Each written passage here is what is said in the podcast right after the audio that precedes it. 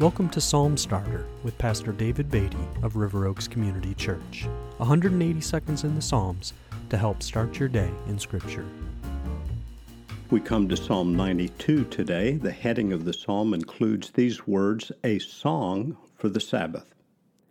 It is good to give thanks to the Lord, to sing praises to your name, O Most High, to declare your steadfast love in the morning and your faithfulness by night to the music of the lute and the harp, to the melody of the lyre. For you, O Lord, have made me glad by your work. At the works of your hands I sing for joy. How great are your works, O Lord! Your thoughts are very deep. The stupid man cannot know, the fool cannot understand this, that though the wicked sprout like grass and all evildoers flourish, they are doomed to destruction forever. But you, O Lord, are on high forever. For behold your enemies, O Lord, for behold your enemies shall perish.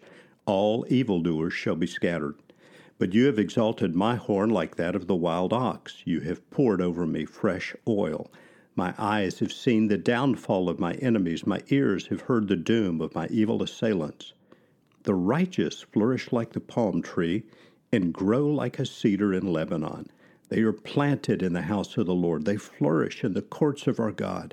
They still bear fruit in old age. They are ever full of sap and green to declare that the Lord is upright. He is my rock, and there is no unrighteousness in him.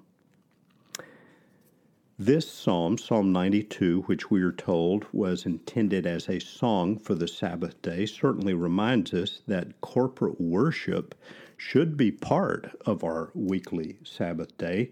The psalm begins with a declaration of the goodness of worshiping God, has a section that speaks of the, the foolish who do not grasp the need to worship God, and then draws to a close with a declaration of God's blessing upon the righteous.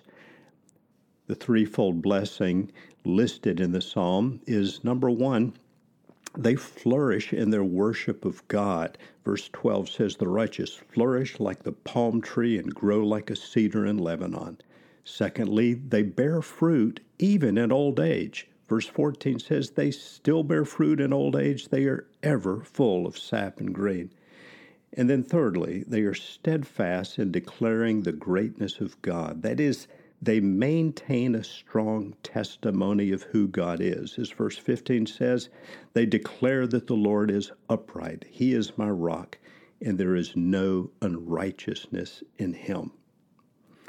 May we, like the people spoken of in this psalm, grasp the importance of singing praises to God's name together, not only on the Sabbath day, but throughout the week, so that we, like those mentioned in this psalm may be steadfast in declaring the greatness of our God.